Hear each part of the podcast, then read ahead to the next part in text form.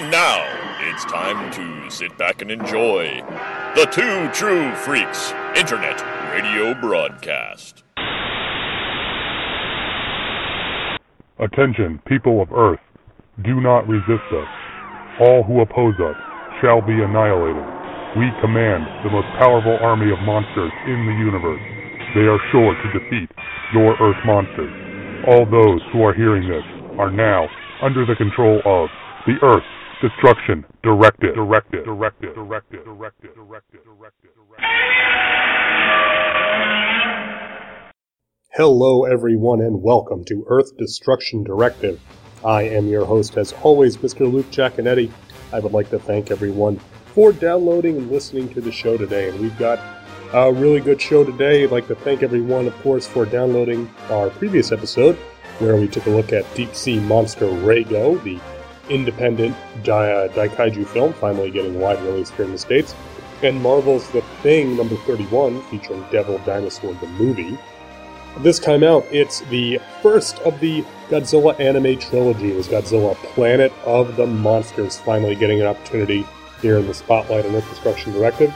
And we also have Solo Avengers number 15, featuring the Winsome Wasp taking on Red Ronin. So we've got a very good episode for you today and can't wait to get into that. But up first, let's go over the news. So, Arrow Video has announced and put up for pre order their long rumored and discussed Gamera box set. The set is called Gamera The Complete Collection, contains all 12 Gamera films from the original 1965 film, all the way through Gamera the Brave from 2006. Now, beyond the regular Blu ray treatment, the Heisei trilogy are actually going to be 4K restorations, which is uh, that that's that's some big news because those are some great looking movies. Can't wait to see those in 4K. Uh, in addition to the movies, the set is also slated to include a hardcover collection of the Heisei era Dark Horse comic book series, which I've never seen a single issue of, uh, plus the never before published English uh, comic The Last Hope, which uh, that was I want to say that was around the time of like um, uh, advent of not advent of Legion, um, um, awakening of Iris, so towards the end of that uh, era, the Heisei era. Additionally, there's also going to be another book, a 80-page retrospective on the series, which is new for this set. Uh, the info that Arrow has released also specifically calls out that this is the Blu-ray debut of Gamera the Invincible, the U.S. version of the original film. This, of course, begs the question, will it feature the other U.S. releases as well? No word on that as of yet, so we'll have to wait and see. Release date is this summer, uh, July 28th, 2020, uh, here in the United States. The list priced on Amazon is $179.95. It's also available on diabolikdvd.com. That's diabolic like the Italian comics character with a K. Uh, this looks to be the Gamera answer to that Criterion Godzilla set from last year. And, uh, you know, just in case you were doubting that we are in fact living in a Daikaiju media golden age, there you go. Uh, in, in other uh, Daikaiju uh, media news, SRS Cinema, fresh off of releasing Raygo and the upcoming Raiga, God of the Monsters, uh, have released two new indie Daikaiju releases. The first, unsurprisingly, is God Raiga vs. King Oga, the third film in Hayashiya's trilogy, and the follow-on from uh, Raiga. Uh, now, similar to the other two, this will be available in several formats, uh, with a limited edition Blu-ray and VHS releases straight from SRS. Now, no word yet on a DVD release, but I'm hopeful that after the last two films went that route, we will hear something similar for this one. Uh, of course, those pre-ordering the Blu-ray VHS combo from SRS's website also get a beautiful piece of Matt Frank and Jeff Zornow artwork, almost worth the price of admission alone. Now, the second film is Attack of the Giant Teacher, which is actually a Daikaiju comedy from last year about a school teacher forced to battle an alien monster. Similar to God Raiga versus King Oga, right now this is available for pre-sale on Blu-ray or VHS with a special edition poster to those who order the combo pack. I'm really hoping that both of these will be available wide on DVD, much like Raygo and Raiga uh, are. Well, Raygo is, as I'm recording this, uh, Raiga has not actually come out yet, but it is does have a release date. Looking forward to checking them out for sure. Now, Toy Fair was this past weekend as I'm recording this, and there was plenty of Godzilla related stuff out there. Now, there's a few I want to specifically mention. One is that NECA had two new Godzillas that they were showing off, specifically Godzilla 1989 from Godzilla vs. Biollante and 2003 from Tokyo SOS. Now, these are on target to be released later this year. They will be in the now common poster style box with the gatefold uh, window, which uh, you've probably seen if you've seen any of NECA's uh, later releases. Uh, 89 is a hugely popular design, one of the most beloved of the Heisei era. Uh, frankly, this release makes me glad I had not gotten that Godzilla 94 from Space Godzilla, which is out now. As um, of the two, I'd rather have 89. 2003, though, it might seem like an odd choice, but I, I like this choice as the Tokyo SOS version has the scar in his chest from the wound suffered at the end of GXMG. So it'll be a nice toyetic touch and it'll help differentiate them on the shelf. Now, usually NECA toys can be found in Target and Walmart in their electronics sections for some reason with the other collector aimed toys. So keep your eyes peeled if these sound appealing to you. Also at Toy Fair, Funko revealed a new game called Godzilla Tokyo Clash, which is a two to four player city smashing game featuring large scale pieces of both monsters and buildings. Now, the description of the game is a little vague, but it says the game lets you play as Godzilla, Mothra, King Ghidorah, or oddly enough, Megalon, as you build and destroy a different city each time using modular tiles and 13 sculpted buildings. Now, this one sounds like it could be a lot of fun. It's due in August. Hopefully, we'll get some more pictures and information as we uh, get closer to that date. Real quick, want to mention a project that's been floating around. If you've been on uh, Twitter, you've probably seen this one. Uh, but those of you who've read any of uh, John LeMay's Lost Daikaiju books, or Lost, Lost Tokusatsu books, I should say, are probably familiar with that William Dozier wrote a treatment for Batman Meets Godzilla all the way back, I want to say like 1967 or something like that. Well, that treatment, of course, never got turned into a film, but it is now becoming a comic book. So if you head to batmanmeetsgodzilla.com, a group of fans have gotten together to adapt that treatment into a comic book. And if you go there now, um, issue number one is available. This is a uh, an online web comic, so you can download it. I think in CBR or PDF. I know you can get it in CBR. Uh, so please go check that out. I have not had. Uh, I've been hearing a lot about this. I'm very uh, eager to read this as I'm recording this, it's just got released, so I haven't even had a chance to read it. It's on my tablet to read. So very much looking forward to that. So please go check that out. And finally, hat tip to my brother Jason for passing along info about the upcoming Monopoly Godzilla from Hasbro, uh, built on the classic property buying game. Uh, this version features locations such as Monster Island and Kitakami Lake, on which you build facilities, which are houses, and bases, which are hotels. The playing pieces are custom sculpted tokens of Toho Daikaiju, including uh, Godzilla, Mothra, King Ghidorah, Mechagodzilla, Rodan, and Minilla. Uh, there is also a Godzilla themed set of Jenga coming from Hasbro, where the bricks are made to look like a skyscraper that Godzilla is knocking down. Uh, these look like a lot of fun. I'm not really sure about the theme for Jenga, uh, Godzilla doesn't take out individual slices of a building when he knocks it down, at least not that I've ever seen.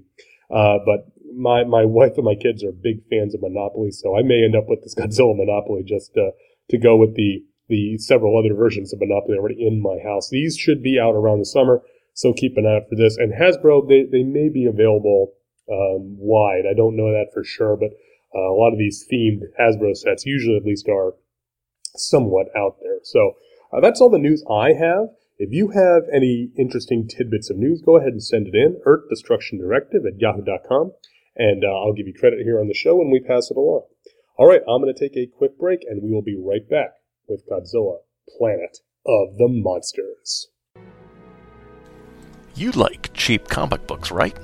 Well, I'm Professor Allen, and I talk about cheap comic books on the Quarterbin podcast. In every episode, I'll dissect a single comic from my collection, as long as I paid no more than 25 cents for the issue. Forget about $4 new comics that you can read in 4 minutes, or crossover events that can cost a 100 bucks to collect. Join me in the Quarterbin, where even bad comics are a bargain, and good ones are a steal. The Quarterbin Podcast is part of the Relatively Geeky Podcast Network. Visit us at relativelygeekypodcast.blogspot.com or search Relatively Geeky or Quarterbin Podcast in iTunes. I guarantee it'll be worth every penny.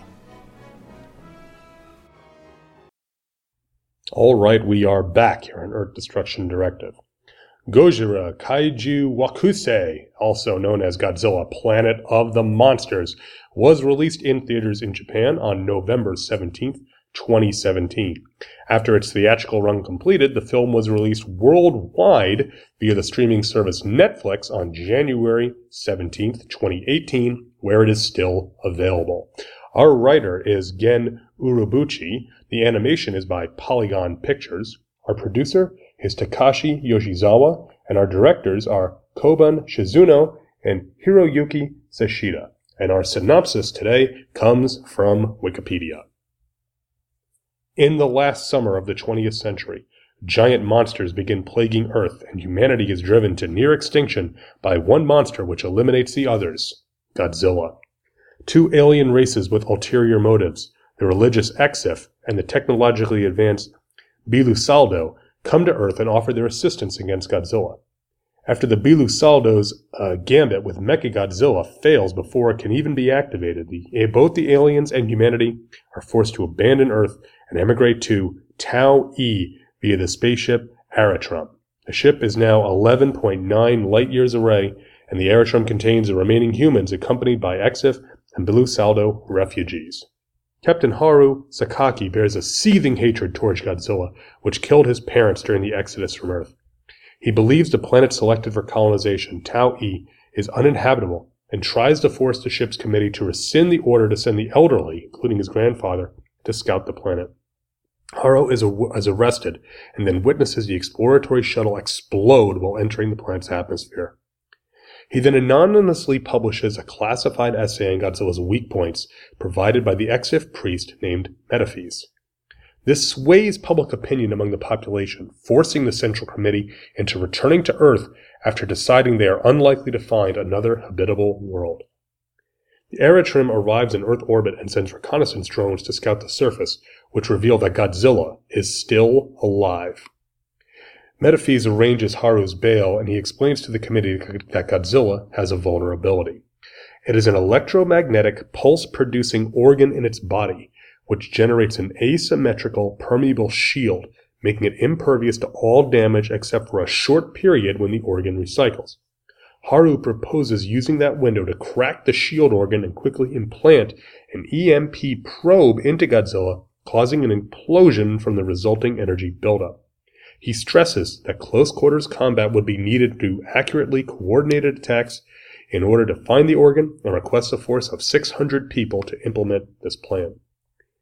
When Haru and the two battalions reach Earth's surface, they learn that almost 20,000 Earth years have elapsed due to the relativist effects of traveling faster than light. Also, Godzilla's presence on the planet has radically altered Earth's biosphere. They suffer losses and damage to their landing ships by flying creatures called servums. The remaining troops mobilize and soon encounter Godzilla. Haru proceeds with the original plan on his own and attacks Godzilla before Leland, another, the commander, intervenes and provokes Godzilla. His death allowing the others to learn that Godzilla's weak point is in its dorsal fins. Command falls to Metphies, who promotes Haru to commander as a human convinces the remaining survivors to continue with the plan to defeat Godzilla. The group manage to trap Godzilla within a collapsed mountain pass where they succeed in killing the monster. However, the monster they fought appears only to be an offspring, and the original Godzilla, Godzilla Earth, which has grown exponentially to 300 meters in height, emerges from beneath a nearby mountain and destroys almost all of the remaining crew. Trapped beneath the rubble, Haru watches Godzilla leave while vowing to kill it before losing consciousness. In a post-credit scene, Haru wakes up in a secluded area and sees an indigenous girl standing next to him. Who boy, uh, like uh, like it seems all of the movies of the Reiwa era, whether they're American or Japanese, Planet of the Monsters was a polarizing affair for the Godzilla fandom. Uh, sitting down with it now, a few years after its release, how does it hold up? Well, I tell you what, let's get into the notes and find out together. The film starts fast right out of the gate, with Haru holding himself up in a docked shuttle to hold the colonization plan hostage, essentially. Now, we have no real context here. It throws us into the deep end as to the conflicts and uh, what's going on. I like the opening for that reason. It gets right into the thrust of the story, which is Haru's personal turmoil and anger. Then it pulls the rug out from under us when we see the shuttle with his grandfather and the other uh, reconnaissance team explode, killing them all. Uh, you know, I remember Henry G. Saperstein said that back in the in uh, the '60s that a lot of times these uh, Japanese monster movies they they start slow and they want to explain things, and that's why Monster Zero starts with action, starts with the ship, and it's kind of the same idea here, starting off. Uh, you know, with some with some action, throwing us in, getting the story started, and then filling in the details. Uh, now, that flashback that we get does give us a setup, and I have to say, this sequence brings a smile to my face. Now, not only the obvious because of the use of some classic Toho Daikaiju, we get cameos from Kamacuras, Dogora, Dagara, Orga, Anguirus, and Rodan, plus a mention of Hedorah. I never thought we would get a cameo from Dogora or Dagara. Dogora from, of course, uh, his self-titled movie, and Dagara from Rebirth of Mothra 2, uh, two daikaiju that are not, let's just say, not very popular. Uh, but this flashback also puts the medium to good use. It gives us large scale scenes and science fiction production design, which would have been costly and potentially less than stellar in live action, let's say. But it's easily portrayed in anime. Anime can be used to present the real world. We've seen that plenty of times in plenty of different shows. But given that this is an anime version of a tokusatsu property, I like the production team taking advantage of that freedom to show us uh, fantastical and science fiction type of environments and uh, production design. Flashback also introduces us to the two alien races who will play a role, although one more so than the other in this particular film, the Exif and the Bilusaludo. The Exif, unsurprisingly given their name, strike me as a riff on the Exians, with their culture, and in fact their religion, seemingly based around technology. Their future predicting technology, the Gematron, is even referred to as, quote, the gods, of course, by Metphies, bringing me back to the controller from Planet X and his faith in the computers way back again in Monster Zero. The Bilusaludo, of course, are straight riffs on the black hole third planet aliens, right down to their home world being sucked into a black hole and building a Mechagodzilla. That's kind of their thing. Now, we don't get much of them here, but they will play a role in the later installments in this anime trilogy. Now, the setup provided by the flashback is unique among the Godzilla series in that it fully embraces that science fiction premise, having our human characters literally abandon the Earth, meaning that our story starts in media res with Godzilla already having won. The first time that I watched Planet of the Monsters, I was immediately sucked in by this concept, and by Haru's drive to reclaim the Earth for humanity. I thought this raises all sorts of questions, especially as a Daikaiju fan. Firstly, is do the humans deserve to lay claim to the Earth? Planet Earth was around billions of years with a B before mankind arrived.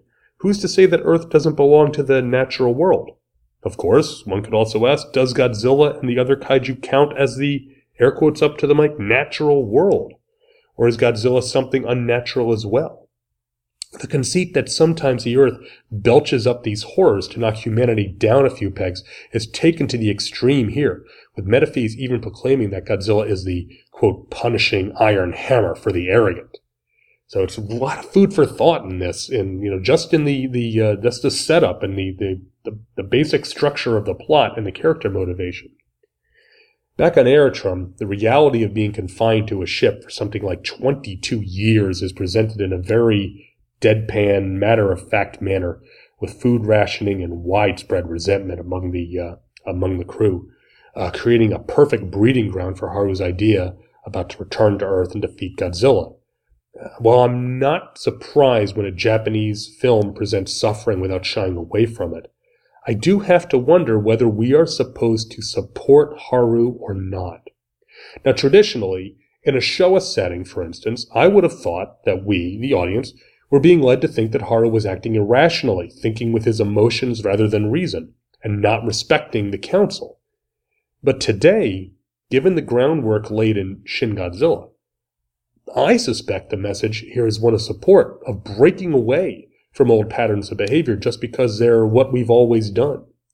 In its own way, Planet of Monsters is subversive and anti-authoritarian, just like Shin Godzilla, just with a fantastical setting rather than a more realistic one like we saw in the live-action film. When the plan is enacted to return to Earth, there's a little story beat where some of the younger generation, those who are uh, have never seen Earth and have no memories of it, are talking. One expresses hope to actually see an ocean.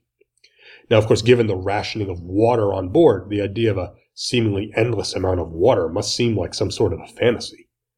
Now, similarly, when they do arrive back at Earth, one crew member exclaims, Hey, it's really blue! An expression of simple wonder about the planet which most of us just take for granted. I really like that. And when Aratrum arrives at the planet, we discover that due to the relativistic effect of faster than light travel, time has moved forward thousands of years on Earth the actual mathematics involved and just why it would be the case, they're beyond me, I'll be honest. But I do want to mention this because I remember good friend of the show and all around cool dude Gene Hendricks making note of this and being happy that some attention was being played to the vagaries of space-time. so shout out to Gene. This also builds tension for the next scene uh, as Aratrum's probes are dispatched and they find that Godzilla, after all this time, still lives. Now, the reveal here with the atomic breath and the roar without actually seeing Godzilla, I, I think it's very well done, demonstrating again Godzilla's permanence as a character with definable traits, no matter how much he may change his look or personality. Another touch here is a discussion of Godzilla's regenerative abilities, which always, of course, brings me back to Godzilla 2000 and Organizer G1. Now, I, I may be, maybe I'm overthinking this, but to me, it's like Godzilla always has had that. That movie was the only one that shined a light on it, though. On the planet's surface, Earth has changed drastically in the nearly 20,000 years that humans have been absent. The strange razor sharp flora which has sprouted up thanks to the ecosystem adapting to suit Godzilla reminded me of the strange flora which live on infant islands, such as the vampire plant, you know, a natural adaptation to the radiation which ravaged the island. This also gives Haru more fuel for his personal fire, specifically addressing Earth as Mother Earth and talking about how justice, faith, pride, and dignity that was lost in the retreat from Earth. I have to ask, is Haru the arrogant that the divine world will punish to which Metphies was referring earlier? It looks that way to me, but the film is content to let us make that decision for ourselves at this stage, not really leading one way or the other. The attack of the Servums is brutal and comes out of nowhere.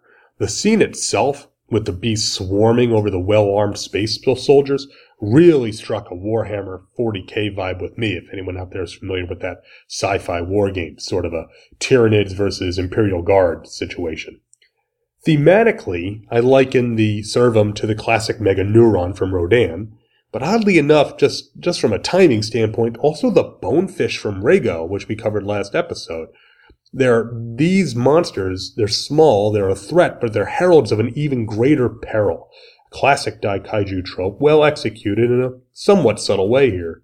The Servum themselves are a fairly straightforward design, the most interesting aspect to me being their long, dragon-like necks and spiky ankylosaurus style tail. They certainly look menacing in a swarm, similar to the Meganula swarm from uh, Godzilla X Megaguirus, Again, putting the anime medium to good use, having a, a bunch of them all attacking at once. Now, from this point, the film shifts tones a little bit into something of a science fiction war picture, with Haru put in charge of the operation and leading this multi-pronged assault on Godzilla.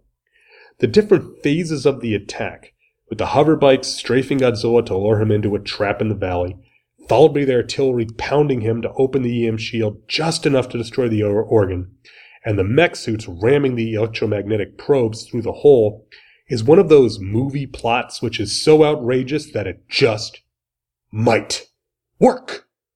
It's exciting and fast paced in the best anime tradition, even if uh, there is at least one instance of reused animation on the hoverbike scene.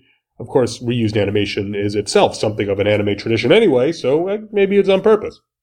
The action just, it just builds and builds and builds with each new twist to the story, yeah, or, or the obstacles that get in their way. Uh, like when Godzilla's not moving in the direction fast enough and the hover bikes are starting to run out of fuel, they, they use the landing ships to create a path which forces Godzilla into the, the valley, the Tanzawa Pass. These, these twists and obstacles, they build more tension, uh, with the action, the rising action here. Now, when they finally do destroy the organ, only to have it regenerate in a matter of seconds, it seems like all is lost, even all this for nothing. But of course, the heroic effort of Haru turns the tide, and the humans have defeated Godzilla and reclaimed the Earth, with nothing bad ever coming to take this victory away from them. Yeah, not so much. now, with Godzilla, again air quotes up to the mic, defeated, the movie pulls its biggest, and I do mean biggest, trick out of its sleeve with the reveal of Godzilla Earth, the real Godzilla, an epic oh bleep moment for the Godzilla series. Once more, pulling the rug out from under the audience as well as the the mem- the uh, the actual characters in the movie. Uh, you know, we the audience, we just watched Haru and company give every ounce of effort to defeat this seemingly unbeatable monster, only for the real Godzilla to show himself as a completely unstoppable force. Again, this is the iron hammer of the Arrogant. Haru thinks that he has defeated Godzilla and reclaimed Earth, despite all the warnings from the scientists that the Godzilla they were fighting might not be the same one from when they left the Earth. But Haru arrogantly ignores those warnings, seeks vengeance, and seems to get it, only to be once more put in his place, more forcefully than ever before. This entire sequence reminds me of Behemoth and especially Leviathan from the book of Job, as Godzilla demonstrates that man has little chance to intervene in or to impact the realm of the divine. Now, admittedly, that's a Western sort of reading, but I think it fits nicely. The scale of this scene speaks to that as well. I may have gotten in hot water with a few listeners for once saying that giant monsters are as tall as they need to be, but here, Godzilla Earth is rightfully gigantic clocking in at a whopping 300 meters or roughly 1,000 feet tall, which is just incredible. From a fan standpoint, this entire sequence, it's a giant catharsis. Godzilla has been an adversary or an obstacle for this entire film, not being shown to really have much agency other than that of a giant animal, and he's struck down by man's technology. Now, albeit at great cost and certainly in a hard fought manner. But just as we wrap our heads around the fact that Godzilla has been defeated, all of that is thrown out the window. And the role of the kaiju as being dominant over man has been firmly reestablished. And Godzilla Earth is just such, I mean, he's only on screen for a few minutes, but the, the giant oscillatory wave that his beam creates that wipes out everything, and then slamming his tail down like a tail whip that creates a shock wave. These are just incredible visuals. Again, putting that anime medium to good use because those scenes may have worked or may not have worked with the scale of that suit and the models that you'd need to do to do it in live action. But in anime, it's easy to do that scale and they, they do a great job of it. Now our brief post credit scene, that's really an intrigue. What kind of human could have evolved on Earth over the last 20 centuries? No hints here, just tease, which is fine by me, you know, since we knew that this was going to be uh, part of a trilogy when it was released on Netflix. I don't have a problem with a little ending like this. Um, overall, I enjoy Planet of the Monsters, even if I can acknowledge its faults and understand why it completely turned off some viewers. I like that the film is different, telling a unique story in the Godzilla series. And, you know, that's kind of hard to do for a series that's been around as long as Godzilla has. And it makes good use of the freedom that the animation allows the filmmakers to have. Now, uh, it is definitely a film of two halves, with a lot of talk in the front end and more action loaded in the back half. And Godzilla plays really a fairly small role from a character standpoint, even if uh, the offspring Godzilla and then the true Godzilla loom large over the entire running time. Now, as I said, this was, of course, conceived as part of a trilogy, and given that, one can forgive the nature of the ending, uh, as that sort of sequel hook has become very common in genre filmmaking over the last couple of decades. And, you know, again, when we know it's going to be a, a sequel, it's kind of okay to, to expect that sequel setup. And I, I much prefer this type of sequel setup where it's absolutely just pulling the rug out and it's not just, oh, the villain escapes and they'll be back. Whereas here we tell a story and then, oh, snap, the, uh, the story just changed. Now, please don't misunderstand me. This movie is not perfect by any stretch. Uh, it does have its flaws, some of which are, you know, it, it, it can be a little slow paced despite the fact that it's only about 90 minutes. But, you know, and, and there are again some instances of, of reused animation and the animation itself is subjective. I like it, but I know some people don't. That one, good, bad animation. I don't know that I want to get into that particular argument because there is, that is such a subjective realm. Um, we've seen on social media over the last couple of years people just going, you know, tooth and claw at each other over different animation styles. I'm not even going to touch that, but um, you know, I have to say, looking at it honestly, two years or so after it was unleashed on the world, Planet of the Monsters holds up as a strong, well-conceived entry in this series. And I'm I'm glad I got to cover it, and I'm eager to watch the next ones to cover them eventually too. Now, if you want to watch Planet of the Monsters, chances are your country has it on Netflix, as it was, as I said, a huge worldwide release for the streaming service. Now, there is a Blu-ray and DVD release. These are region A and 2 respectively, but I do want to say these are for the Japanese market and thus do not include any other languages other than Japanese, including the subtitles. Now, if you can speak Japanese or read Japanese, you're good to go. Otherwise, we wait patiently for Toho to grant us a physical media release for the other markets. Uh, I would love to see a box set of all three of them. That would be something. Um, so that's, uh, but again, if, if, again, most places where you're probably hearing this show, your uh, con- Netflix has it streaming in your country most likely. I mean, the list on Wikizilla of the different languages this was available in and the different subtitles were available was it was just astounding. It was, I mean, it was it was it was a very comprehensive list. All right, so what say you? Did you like Planet of the Monsters? Did you uh, enjoy it? Did you were you disappointed by it? Do you think it's the worst Godzilla movie ever? I've, I've heard all those uh, opinions online. Uh, write me in, Earth Destruction Directive at yahoo.com. We can talk about it here. I'd love to talk about these. You know, it's funny that Godzilla 14 and Shin Godzilla and King of the Monsters, they get so much digital ink spilled about them, good, bad, otherwise. Whereas, you know, the anime ones, don't seem to get as much attention. They're a little bit forgotten. I think because they were anime, some people look down on them a little bit and say, well, they're not really Godzilla. But they are. I mean, they're Toho and they're, they're a Godzilla movie, so they're part of the series too. So I'm really interested to hear what people think about this. Please send me email, earthdestructiondirective at yahoo.com. We'll talk about it here on the show. All right, we're going to take a quick break and we'll be right back here on Earth Destruction Directive. Hi, folks. My name is Reginald Francis Winterbourne Smythe III, President and CEO of Biscuit Basket Consolidated Brands Incorporated. When my granddaddy, Reginald Francis Winterbourne Smythe I, founded Biscuit Basket back in 1937, his mission was to provide hard-working families with good food at a good value. Today, here at Biscuit Basket, we continue to strive to make our biscuits, fixins, and entrees the best value in town for our customers and to bring families together around the dinner table. And we always put the biscuit in the basket. Remember, if you love your family, y'all take 'em to Biscuit Basket, just off State Road 23 on the frontage road, and tell 'em Reginald sent you. Biscuit Basket Consolidated Brands Incorporated is not liable for biscuits delivered outside of baskets. Women who are pregnant may become pregnant or have been pregnant should not eat a biscuit basket. Do not operate heavy machinery for at least four hours after eating a biscuit basket. Customers who order the biscuit basket down home country fees must meet minimum health qualifications and sign a waiver indemnifying Biscuit Basket Consolidated Brands Incorporated against all damages. The price is slightly higher in Missouri.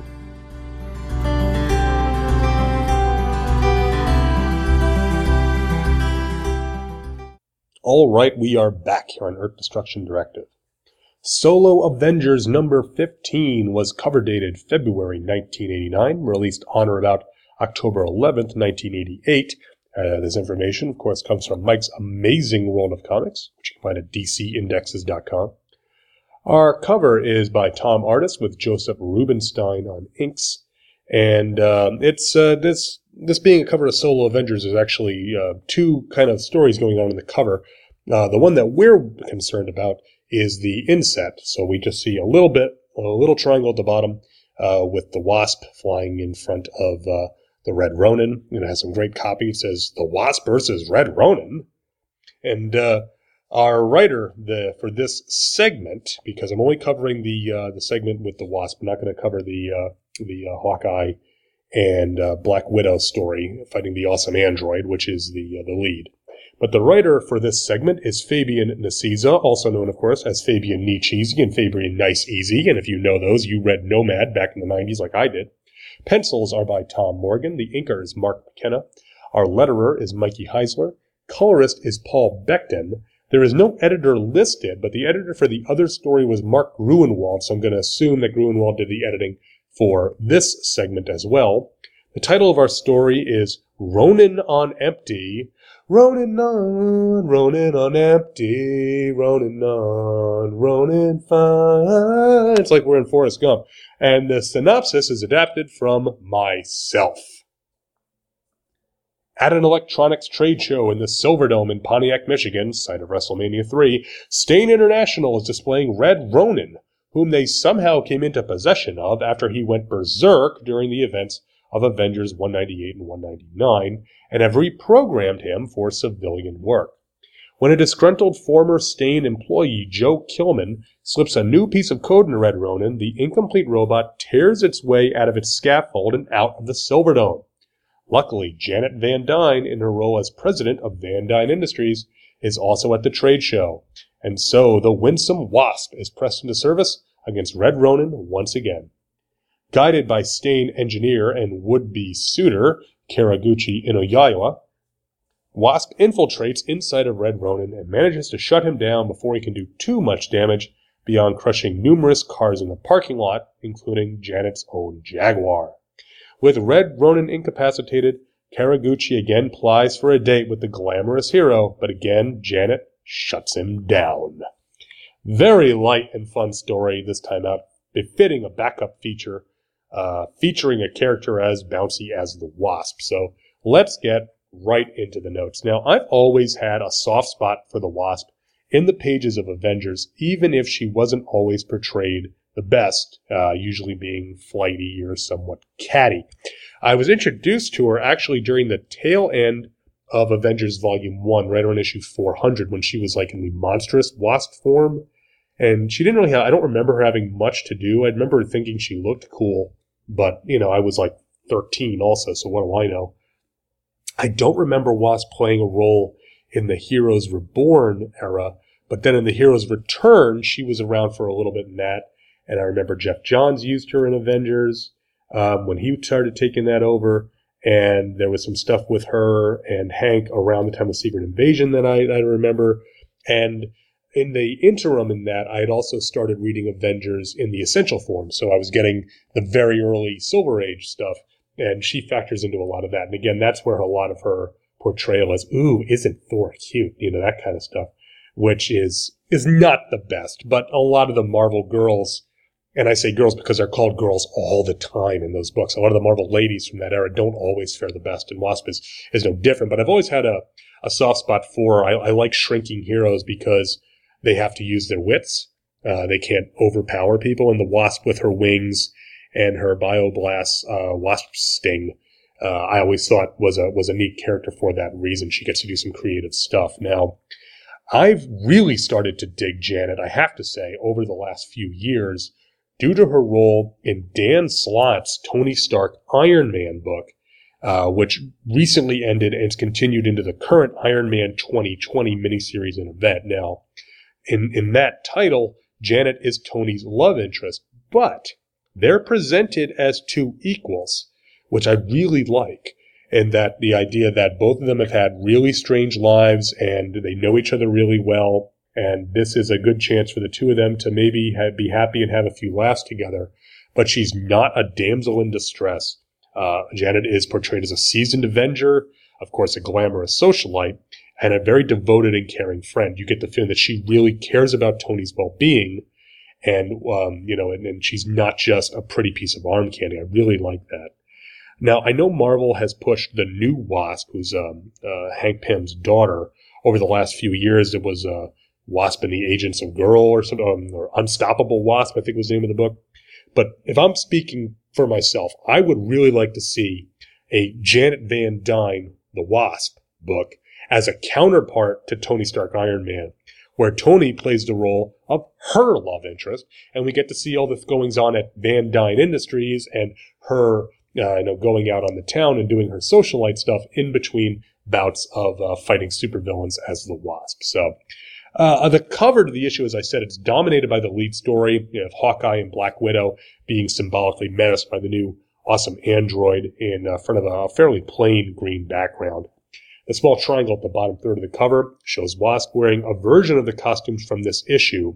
It's uh, it's missing the shoes and fishnets that she'd wear in the issue. We'll talk about her costume a little bit um, in, in, in a few minutes. Uh, flying in the face of Red Ronin. Red Ronin shown all in crimson with black highlights. Frankly, this is not exactly an inspiring cover for either story. As I said, the best part is the copy because um, it does say the Wasp versus Red Ronin with a question mark and an exclamation point, as if they can't even believe that the Wasp is going to fight Red Ronin on her own. Uh, but uh, yeah, not not a great cover, unfortunately. I, there's not a. I don't really remember any really great standout covers from solo Avengers. But again, this title was a, was before my time really at Marvel, so I don't remember it contemporaneously. But even when I come across them, they're they're usually not as uh, uh, it's not as action heavy as I'm thinking like Marvel Team Up or Marvel Two in One, which usually had a fairly dynamic cover. Um, now, starting on page 17, which is where the story starts, um, we see Killman, uh, the guy that puts the code in Red Ronin, wearing a Cord Incorporated button. Now, I always thought it was Cord Co. was the name of the company that Janice Cord, uh, Janice Cord's dad owned and uh, was an ongoing concern in, in Iron Man. Now, as the splash page goes, it's is pretty low key. It appears that Red Ronin is eating Inoyawa, but why would Red Ronin be eating someone? He's a robot. So again, it's it's fairly low key for a splash page. You know, over on uh, page 18, working the desk at Van Dyne Industries, Janet is sporting a stylish pale green suit with a yellow blouse and a bolo tie. Uh, I thought it's, um, you know, again, for a character known for her fashion, I do like they put a little bit of effort into what she's wearing. Uh, panel three on that page shows her shrinking down with three silhouettes of her getting smaller and smaller and smaller until she's wearing her business outfit, but with her wings sticking out. A very nice classic touch. Uh, I like this panel a lot. I do like that style. It always reminds me of like how Carmine Infantino would show the Flash, and you just see the the individual silhouettes. But here, with the shrinking and growing, they used to do this with the Wasp and with uh, with Hank uh, whether he was Ant Man or Giant Man back in the day in the Avengers as well. Um, over now onto uh, page 19, we get flashbacks to that story from Avengers um, 198 199. It's a good three panel flashback, even though the panels are, are fairly small. It does show a few scenes. It shows Iron Man using the power overload attack, which was the cliffhanger towards cliffhanger of 198, and then the Avengers using Red Ronin's own, own sword against him, which was part of the climax in uh, 199. Now, what is not explained, at least not that I saw, was how Stane had any jurisdiction to salvage Red Ronin. Now, personally speaking, I don't know if it works like maritime salvage, and whoever gets to the wreck first has salvage rights. I've read enough Clive Cussler, who uh, as uh, as of this recording, just recently passed away. So uh, sorry to hear about that. But I've read enough Cussler to know that that's kind of how maritime salvage works. So for the purposes of this discussion, we'll assume that and move on. Now, Inoyawa then asked if Janet wants to discuss Red Ronin over dinner, and ugh, just ugh. Understand that Janet's a well-known socialite who makes the papers every time she goes out into town, but this is just cheesy, borderline sleazy. Now, page 20, panel 1, Janet reverts to full size using the silhouette trick again in reverse.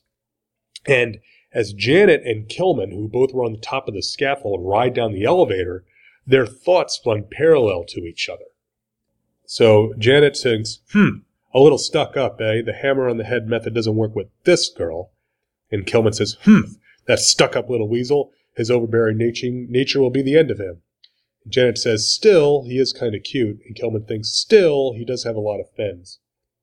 Uh, Janet says, oh, Jan, don't do it. Don't do it. Killman thinks, what if I fail? Oh, do it. Do it.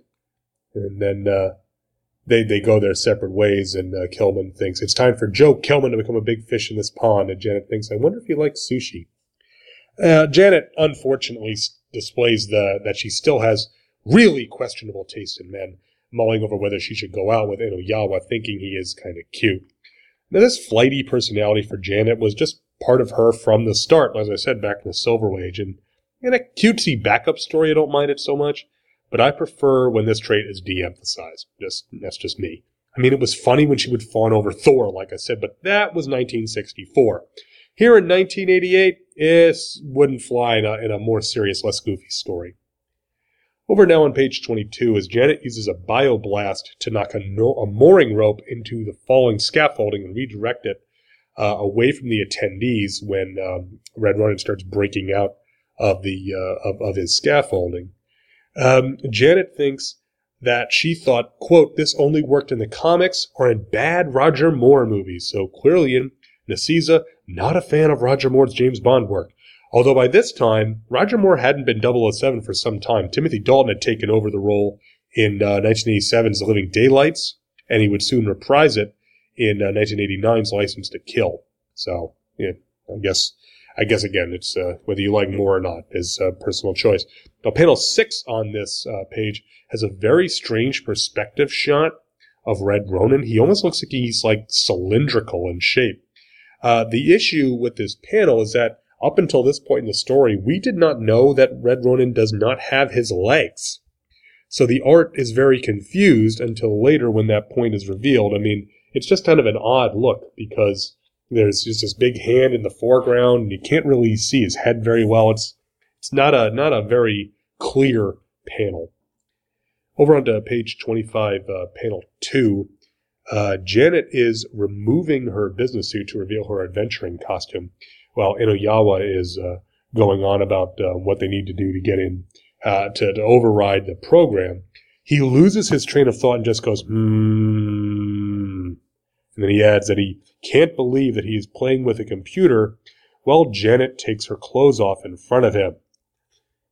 Ugh, once again.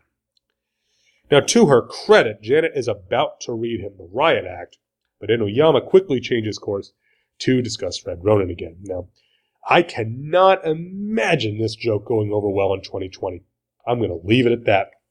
Now, we do see Janet's costume fully on this page. It's an orange one piece with a single shoulder strap on the right and a little white ringer fringe on the neck. Now, this is paired with a pair of black fishnet stockings and orange, um, look like ballet slipper shoes. The one piece also has a very nice W monogrammed on the shoulder. It's not a bad costume, but to be honest, I preferred the blue and white number she sported in those Avengers issues with Red Ronin. Of course, Wasp's costumes are always something of a crapshoot. She also has quite big hair in this uh, sequence. Again, Janet's hairstyle was rarely static. On to page 27, as Red Ronin makes his way through the parking lot, he crushes numerous cars, including Janet's medium red Jaguar, leading the heroine to shout, That does it! Now, her face in panel 3 is very cartoony, almost childlike in its depiction. Morgan is leaning heavily on the cartooning here, especially with Janet's facial reactions in the back half of this story. I always think of uh, um, um, Dave Sim in Glamourpuss talking about Stan Drake and the use of the the the broad facial expressions in the comic strips, and um, that it was a, a, take from from a cartooning background or a cartooning touch, which led to uh, you know kind of really easily portraying the emotions of the characters. And I think that's kind of what Morgan's going for here. On to page 29, panel 3, the Wasp tricks um, a defense mechanism inside of Red Ronin. This after she uh, she gets herself inside of him, flying into uh, uh underneath where his, I guess, underneath his skirt where his leg would attach. Uh, she gets sprayed with fire retardant foam, leading to an absolutely great scowled reaction of irritation on her face as she's uh, her lips are pursed and she's very angry, and you can tell. Uh, now this is followed up in panel four with a very dynamic hero shot of her tearing apart a piece of circuitry off of the interior of Red Ronin. The panel has a sort of Alan Davis quality to it with the fluidity. Uh, unfortunately, it is a bit undermined by her very pointy chest. I mean, I, I, guess I can see kind of the physics of how that works, but it's it's distracting just the way it's portrayed. But everything else on it, I really like of her ripping this panel apart. On to page 30, we get more great cartoon faces from Morgan, including a sequence where Wasp literally gets shot, shot in the rear end with a laser bolt, and then her eyes wide and her mouth pursed replies, Oh! And then finally scowls again and shouts, This really burns my bum. Comics, folks! The dialogue in this sequence, as Inuyama warns of the perils Janet shall face, is incredibly over the top. But, you know, Inuyama, Inuyama actually acknowledges it. He says, uh, Ronin's at his most vulnerable right now, and his most dangerous. His actions will be beyond the limits of your imagination. Expect the unexpected. A whole new universe of danger awaits you. Do I sound ominous enough? And that's right when Janet gets shot in the in the in the rear end.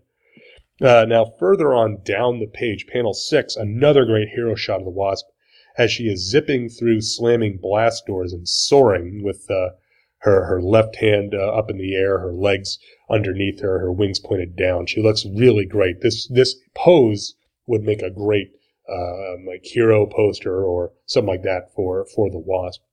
Uh, that's nicely juxtaposed with panel seven, where we see her from behind in a very far shot, grabbing her head in frustration at the classic "Oh no" pose as she sees uh, a dozen different wires that she has to decipher. Uh, Inuyama says, uh, uh, he says, this is the central wiring outlet. Janet says, which one do I unplug? Inuyama says, the red one. Janet says, they're all red. So I can, uh, I, I, can, I can feel her frustration there.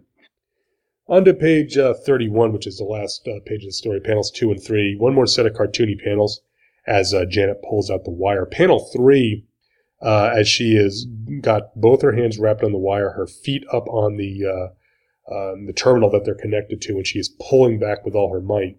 Really gives me a definite Tinkerbell vibe here, intentional or otherwise. Now, panel four, I love this. Uh, Janet hangs a lampshade in the whole shebang as she says, I can't get over how easily Ronin was defeated compared to the last time. I guess when you've only got, you know, uh, 12 pages to work in, you gotta do things a little bit quicker than when you got two full stories. Uh, Inuyama tries again to get a gate. Again, Janet is having none of it. And, um, he says, uh, Janet, I'm a lover, not a fighter. The creation will always bear the mark of the creator. If you want real excitement, maybe you should take me up on that dinner proposal. And then oddly, a burp sound comes out of Red Ronin, and uh, Janet says, Seems the big galoot doesn't agree, but then again, he's too stupid to understand anything. You said it yourself. He takes after his creator. So she gets the last uh, last word in on Inuyama, and he's clearly unhappy. And yeah, he's not he's not going out with Janet. She wouldn't waste her time with a schmuck like this. Overall, this is definitely a light story. Nothing major, and certainly not air quotes up to the mic, crucial, as we like to say sometimes, but uh, to any except the most devoted of Wasp fans. Red Ronin literally could be any robot, so shout out to uh, Nicieza for using him. Uh, he doesn't, but Red Ronin doesn't get to do much in general other than roll through the countryside. Compared to the last Red Ronin story, this clearly a comedy. Now, that said, I do like the Wasp. And I like seeing her get a little spotlight. And it would be a very little spotlight because she's the wasp, you see. She's very little. And this is a script. It's breezy and silly. The art from Morgan and McKenna is suitably bouncy with great facial work, as I've mentioned, and overall makes for a fun, if ultimately forgettable, Wasp adventure. Now, I would love at this time to talk about the bullpen bulletins, the soapbox page, uh, Stan Soapbox, the letters, but unfortunately, I don't have this physically. I only have it digitally, so I can't talk about this. Now, uh, this issue has actually not been collected in a trade, although it is available on Marvel Unlimited and Comixology, so if you'd like to check it out there. Also interesting, um, we talked about Thing 31 last time. That that book ended a few months later. Um, uh, Solo Avengers will not so much end as tradition as transition and change titles five five or six months down the road, becoming Avengers Spotlight. Uh, this was part of feedback that Marvel got from retailers that Avengers, Solo Avengers, and West Coast Avengers were in three different sections of the rack. So fans had to look for them, whereas retailers said, hey, can you put all the Avengers, because we outline them alphabetically. If we have all the Avengers titles close to each other alphabetically, they'll be easier for fans to get all three of them. So that's why it, it made that transition.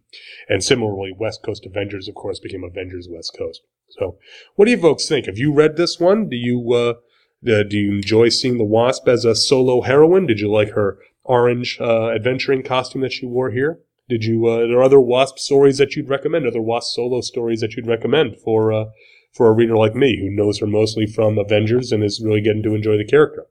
Send me email Earth Destruction Directive at yahoo.com. I'd love to hear from you. I'd love to hear your thoughts. We'll talk about them here in the air. All right, we'll be right back to close out the show here on Earth Destruction Directive. Can you hear me now, Jimmy? Excellente! I've been waiting a long time for this. What was that? yes, Jimmy, I'll mention you. As you always remind me, I'm contractually obligated to do so. We good? Alrighty then. Let's get this promo started. Hello, kaiju lovers! I'm Nathan Marchand, a professional writer and raging nerd. You might remember me from the Kaiju Vision radio podcast. Well, during my sabbatical to the Monsterland Resort to catch some rays and drink a few blue Hawaiians, I was hired as the curator of the Monster Island Film Vault. So I figured I might as well use the opportunity to make a podcast while I'm at it. I'll critically and academically analyze films from the kaiju and tokusatsu genres, in keeping with my philosophy of film appreciation, and have fun along the way. Each episode will feature members of my rotating roster of guest hosts, chosen from Monster Island's tourists, including John LeMay, Daniel DeManna, Ben Avery, and Nick Hayden. We'll walk through kaiju film history, starting with the granddaddy of all kaiju himself, King Kong! Yes, we'll be chronologically examining the eighth wonder of the world's filmography, culminating with his epic rematch against the King of the Monsters in 2020's Godzilla vs. Kong. Episodes will drop the second and fourth Wednesdays of every month. The first episode each month will be a full length film discussion with the tourists, where I share these amazing films with both newcomers to the genre and veteran fans. The second will be a mini-sode on a variety of topics, starting with audio essays on classic Toho tokusatsu films. So join me and my intrepid producer, Jimmy from NASA, who miraculously survived the infamous war in space, as we embark on a new giant monster film journey starting September 2019. Check out our website, monsterislandfilmvault.com, and subscribe to us on Apple Podcasts, Stitcher, and other fine podcatchers. The Monster Island Film Vault, a podcast seeking entertainment and enlightenment through tokusatsu. How was that, Jimmy? What do you mean, it stinks? All right, we are back on Earth Destruction Directive. And it is now time for a little bit of listener feedback. If you would like to get in touch with the show, you can email me at earthdestructiondirective You can also find me on Facebook and Twitter. Listen to the outro of the show and you'll get uh, an idea of how to get in touch with us. And we, of course, love hearing feedback from our listeners. So let's get right into it. Our first email comes from Gene Hendricks, who already got a shout out on this episode. And Gene writes, The one with the kid. Luke, I just listened to your coverage of all Monsters Attack, which I remember seeing as a kid and not caring for. I think that's probably a combination of the dub, which, as you said, has some odd dialogue choices, and the fact that it was about a kid imagining the monsters. I do remember that it was in the rotation for those weekend afternoon movie shows, but I would skip it more often than watch it. Having watched the Japanese version as a part of TCM's Godzilla month, I have to agree that it isn't as bad as I remember it. It certainly is a lesser entry in the franchise, but I can see its appeal to both kids and studio accountants. Having watched the other movies in order prior to this one, it was inter- interesting to see just what was changed in the stock footage and what they had to add in order to cover certain things like a webbed up Minilla. The lesson of the film, having to stand up for yourself, is a bit harsh for kids to learn, but it does have to be learned at some point. The lack of ladder safety was disturbing to me as well, since I am OSHA 10 hour certified. All the tips you were giving just had me nodding my head. Amen, brother. Right there. Uh, standing up for yourself, good. Lack of ladder safety, not good. Just putting it out there. Gene continues, on the Iron Man side of things, you're covering one of my earliest eras of the title. One of the first issues that I had were 197 and 198, so I was used to Rhodey being Iron Man and Tony not actually having a company. Tony putting on the gray armor in those issues was why I found the Mark II armor in the original movie to be so great. There it was, right up on the screen. The idea that it would become War Machine wasn't even in my head until Rhodes made the comment at the end of the film. Keep 'em stompin' Gene. Of course, Gene can be found at The Hammer Strikes, Quantum Cast, Anime Freaks, and Class 1000 podcast. Gene, thank you very much for writing in. That's a really great point about the uh, the Mark II suit in the original Iron Man movie is that it does look like the uh, um, the, the, the therapy armor, the recovery armor that Tony is building in that. That's a really good point.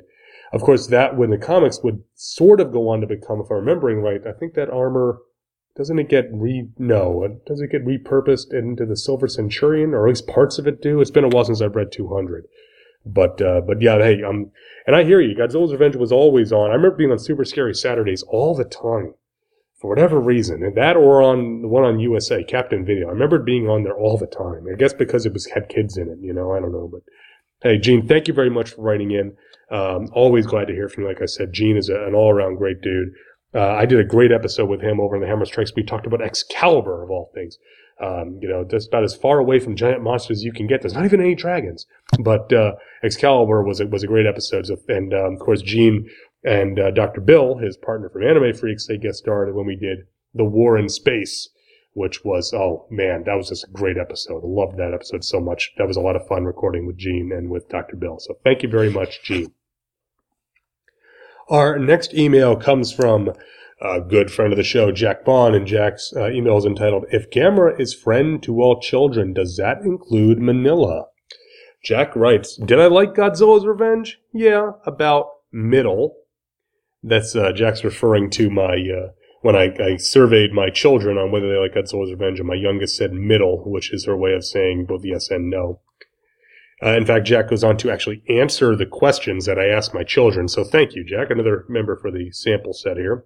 Uh, Jack says, My favorite part is flaming mantis stock footage, or the kid pulling out the handmade control panel and arranging a flight to Monster Island. I do love those imagination play scenes as well. My least favorite part is definitely Ichiro becoming a hooligan at the end on his way to becoming Gabara to some smaller kid. I did like the real world segments for the most part. My favorite monster is the Kamacuras, a giant praying mantis played by a man-sized marionette. Awesome piled on top of awesome. you know, I'm a is a monster I didn't really care for as a kid, but now that I'm older, I'm just struck by him all the time. It's like there's so much going into him. And when there's three of them in Son of Godzilla, there's just so much going on there. It really is something that they get that much character out of them. Uh, back to Jack's email, he says, Yeah, the pollution was really striking despite not being the focus. I popped the DVD in to check out the opening song you mentioned. The subtitles are quickly overwritten by credits, and later seem to consist mostly of e, ga, ge, so I probably tuned them out when I first watched the DVD.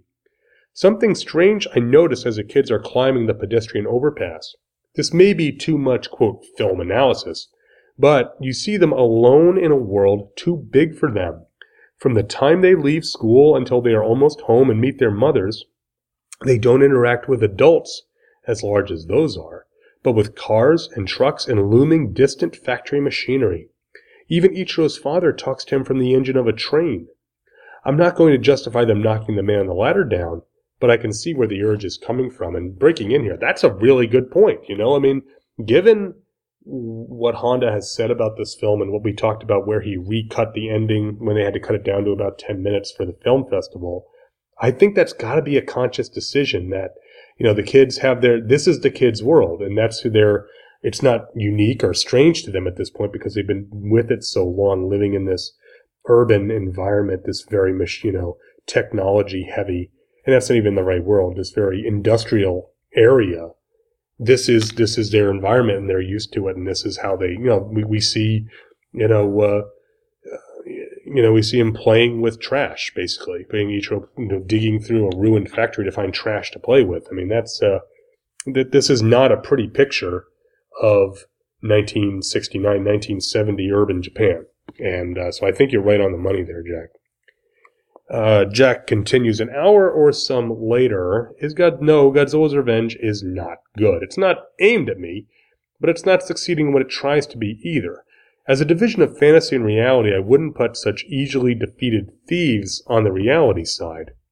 I'm thinking even encountering crime would be outside the experience of most of the intended audience. If Ichiro encountered competent criminals, he is lying broken somewhere, and the rest of the movie is actually his dream. The real tragedy is that his imagination has become so limited and mundane. No, I don't want to explore that alternative.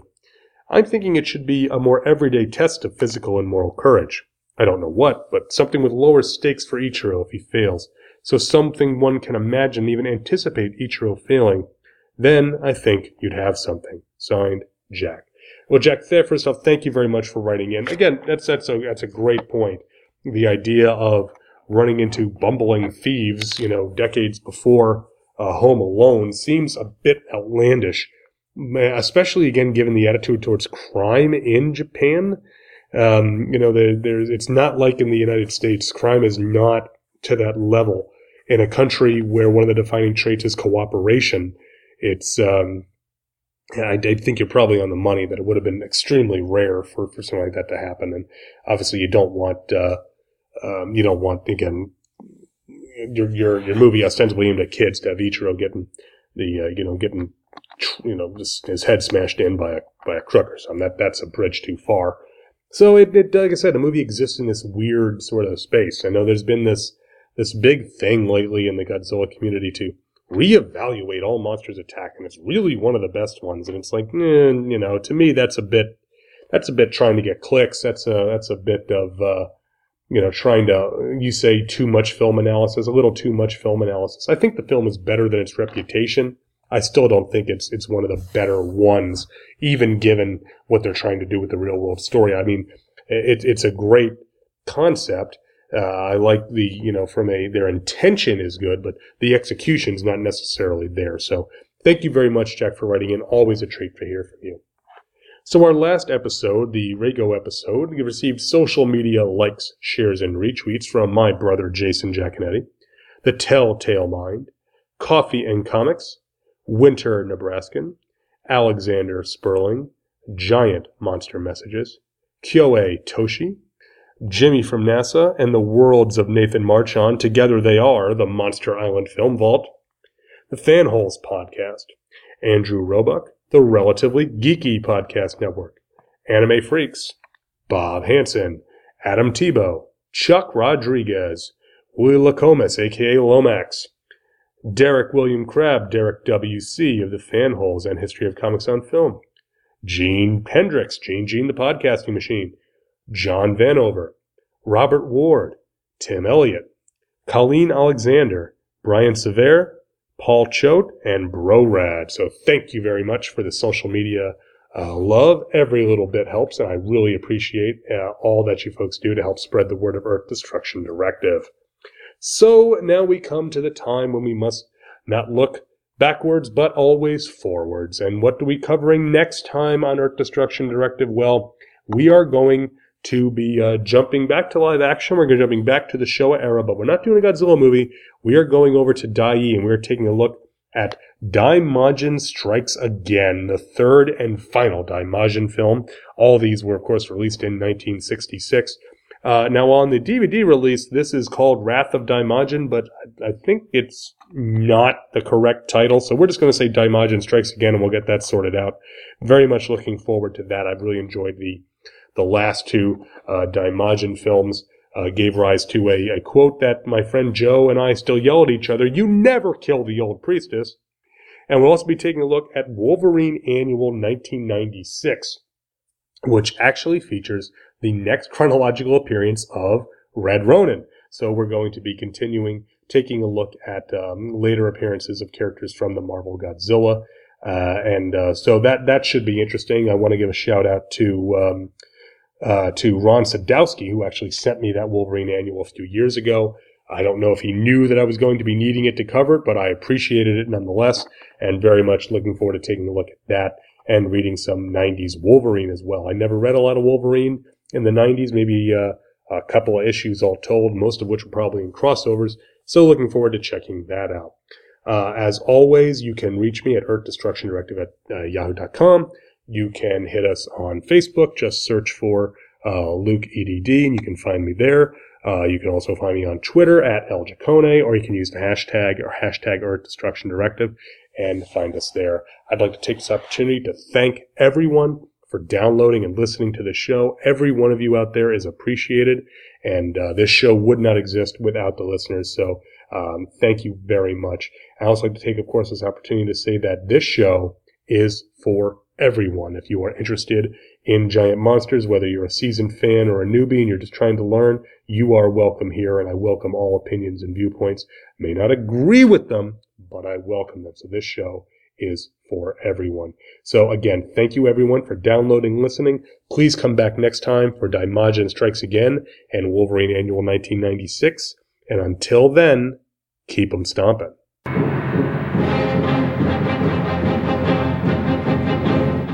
This has been Earth Destruction Directive, a Dai Kaiju podcast, produced and created by me, Luke Giaconetti, as part of the Two True Freaks Internet Radio Network, available at twotruefreaks.com. This is a fan work celebrating the history and culture of Japanese giant monsters. All movies, TV shows, comic books, characters, and other intellectual property is copyright their respective copyright holders, and no infringement is intended or implied. If you'd like to send an email to the show, you can email me at earthdestructiondirective at yahoo.com. I respond to all emails, and if you send in some comments, I'll read them on the show. All episodes of Earth Destruction Directive can be found at twotruefreaks.com.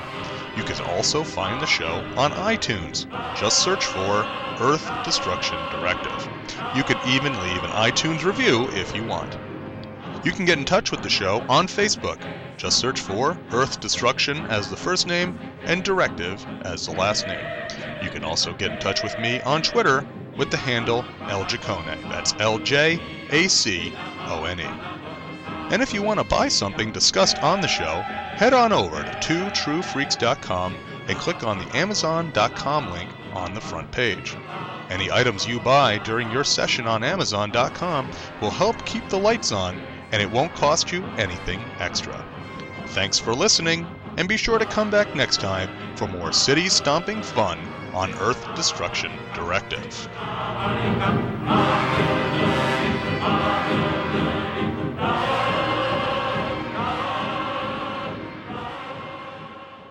Tune in next time to hear the crusty old podcaster from Oklahoma say, There's a WTF moment if I ever saw one. Well, it's big and terrible. More frightening than I ever thought possible.